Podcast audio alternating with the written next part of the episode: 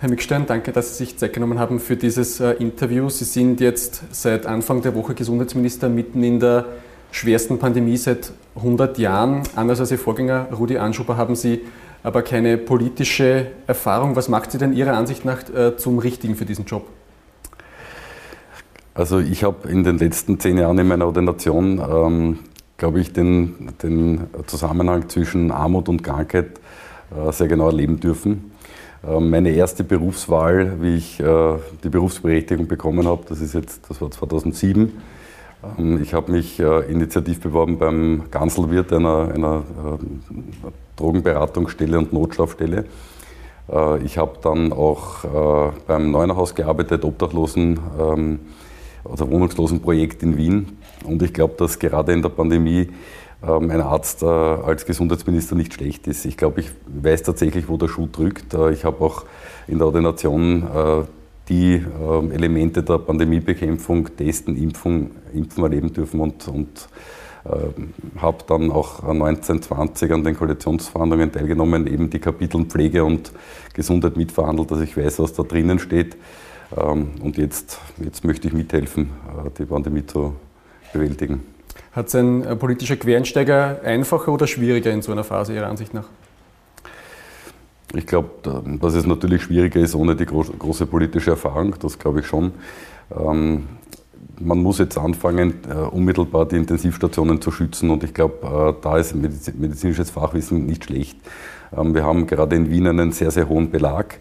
Äh, wenn wir jetzt von Öffnungsschritten reden und von der Party im Sommer, dann müssen wir zuerst einmal schauen, dass wir Leben schützen. Ja, weil es geht nicht nur um die Covid-19-Patienten äh, und die, die vollen Intensivstationen, sondern auch wenn Sie zum Beispiel einen Autounfall haben oder eine Blinddarmentzündung haben, brauchen Sie ein Intensivbett.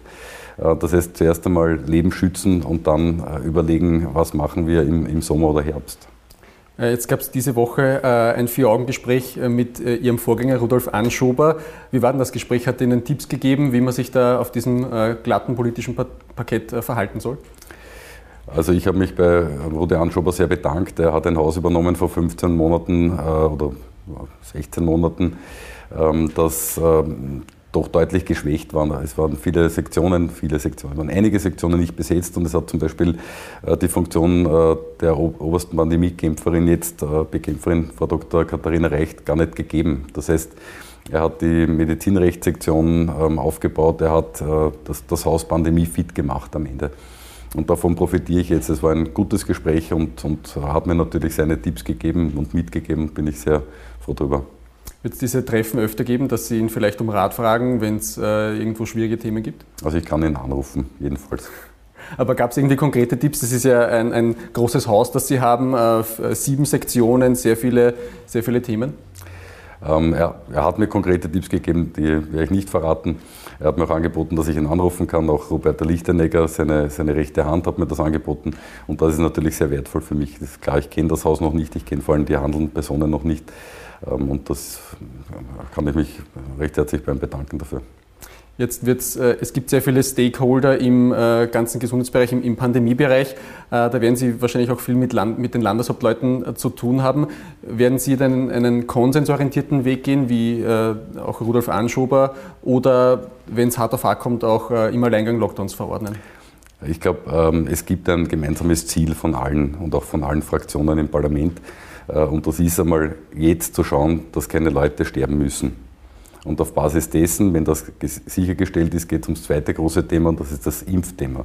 Und schon beim Impfthema sieht man, dass eine enge Kooperation notwendig ist, weil jeder hat sich gefreut, dass wir eine Million äh, Dosen BioNTech Pfizer mehr bekommen haben, dass wir noch 200.000 Dosen bekommen haben über das EU-Kontingent. Und mir ist es jetzt viel wichtiger, äh, klarzustellen, wie können wir das äh, sicherstellen, dass bis zum Juni die impfwilligen Österreicher ähm, auch geimpft werden. das ist sehr unterschiedlich geregelt in den Bundesländern. Das heißt, es sind, glaube ich, alle jetzt interessiert daran, dass man zusammenhilft und, und rasch bis zum Juni alle, die das wollen, durchimpft. Jetzt soll es äh, Mitte Mai Öffnungsschritte geben, das hat der Bundeskanzler angekündigt. Ist äh, sowas gescheit, jetzt schon diese Schritte zu versprechen? Man kannte das aus der Vergangenheit, da gab es oft die Versprechen, das Licht am Ende des Tunnels, äh, Lockerungen, mhm. die konnten da nicht eingehalten werden. Sie haben selbst am Mittwoch gesagt, die äh, Lage auf den Intensivstationen, die ist nicht rosig. Ähm, wie wird es da weitergehen? Also es, es muss Lockerungsschritte geben, da, da, bin ich auch dafür. In, in vier Wochen Mitte Mai, ähm, wie der Kanzler sagt, äh, wird das stattfinden. Wir können eine gewisse Zeit in die Zukunft blicken. Äh, das sagen uns die Modellberechnungen. Und äh, für mich als Gesundheitsminister ist es wichtig, dass man das alles vor dem Hintergrund von stabilen Intensivkapazitäten macht. Das ist wesentlich. Ja. Ähm, was sind denn die Zahlen, nach denen Sie entscheiden werden, ob es Öffnungen gibt oder nicht? Die Sieben-Tages-Inzidenz, die Belegung auf den Intensivstationen, gibt es da ja. eine Zahl, wo Sie sagen können, ab da geht's, ab da nicht? Ich kann Ihnen die Zahl nicht sagen. Es gibt jetzt Prognosemodelle für in vier Wochen und daran orientieren wir uns jetzt. Können wir das überhaupt erreichen? Weil wenn wir es nicht erreichen können, dann brauchen wir mit den Zahlen keine Lockerungen machen. Aber es braucht eine Planbarkeit. Ja. Es ist klar, wenn wir, wenn wir sanft, und auch der Kanzler sagt, dass es sanfte und, und vorsichtige Öffnungsschritte sein werden, öffnen, dann müssen wir sicherstellen, dass die Intensiv äh, Intensivstationen zuerst einmal safe sind. Und wenn wir das wissen, dann können wir da anfangen äh, zu öffnen. Gibt es für Sie auch ein Szenario, wo Sie sagen, äh, Mitte Mai geht nicht, dann muss man es verschieben? Das ist eine Prognose. Da müssen wir uns auf die, auf die Experten verlassen. Wer hätte gedacht im Jänner, dass äh, eine britische Variante kommt, die uns äh, alles durcheinandergewirbelt hat. Nicht? Also wir können eine, eine Zeit in die, in die Zukunft schauen und da ist es auch seriös zu sagen, es wird da erreicht sein zu dem Zeitpunkt, nämlich Mitte Mai. Und das werden wir Ende der Woche Anfang nächster Woche dann kommunizieren. Äh, kommen wir kurz zum Impfen. Der Impfstoff von AstraZeneca hat nicht den allerbesten Ruf, um es vorsichtig auszudrücken. In Innsbruck äh, hat man gehört, äh, kommt überhaupt nur jeder Zweite, wenn er weiß, äh, AstraZeneca wird da verimpft. Verstehen Sie die Bedenken der Menschen? Ich verstehe die Bedenken, weil ich äh, auch die öffentliche Berichterstattung gelesen habe und, und äh, eine, eine, eine Unsicherheit entsteht, indem ich oft lese, dass etwas unsicher ist. Ich kann Ihnen aber versichern, dass in Österreich nur sichere Impfstoffe verimpft werden. Das ist ganz wichtig. Alle österreichischen Impfstoffe sind immer zugelassen. Das ist das höchste Gütesiegel, das wir haben. Äh, und diese Nebenwirkung der, der Thrombosen, äh, die, die, sind so selten, dass, es, dass der Vorteil bei weitem über, überwiegt. Äh, könnte es da auch eine Strategieänderung geben, dass man vielleicht frei, eine Wahlfreiheit herstellt, dass Leute, die nur Pfizer geimpft werden wollen, Pfizer bekommen und äh, umgekehrt? Das ist ein Luxusproblem. Wenn wir von allen Impfstoffen genug haben für alle, dann kann man wählen. Nicht? Also ich bin dafür, dass, dass jeder den Impfstoff bekommt, den er, äh, den er mag, aber ich kann jedem versichern, dass jeder in Österreich äh, erhältliche Impfstoff jedenfalls sicher ist. Aber würden Sie jemandem empfehlen, wenn er jetzt diese Woche AstraZeneca bekommen würde, nächste Woche aber vielleicht Pfizer, dass er, dass er warten soll ich auf Pfizer? den erstmöglichen Impftermin wahrnehmen. Das ist eine Ersuchung von mir. Ähm, wenn wir das gemeinsam schaffen wollen bis zum Sommer, dann bitte den erstmöglichen Impftermin wahrnehmen und nicht fragen, welcher Impfstoff.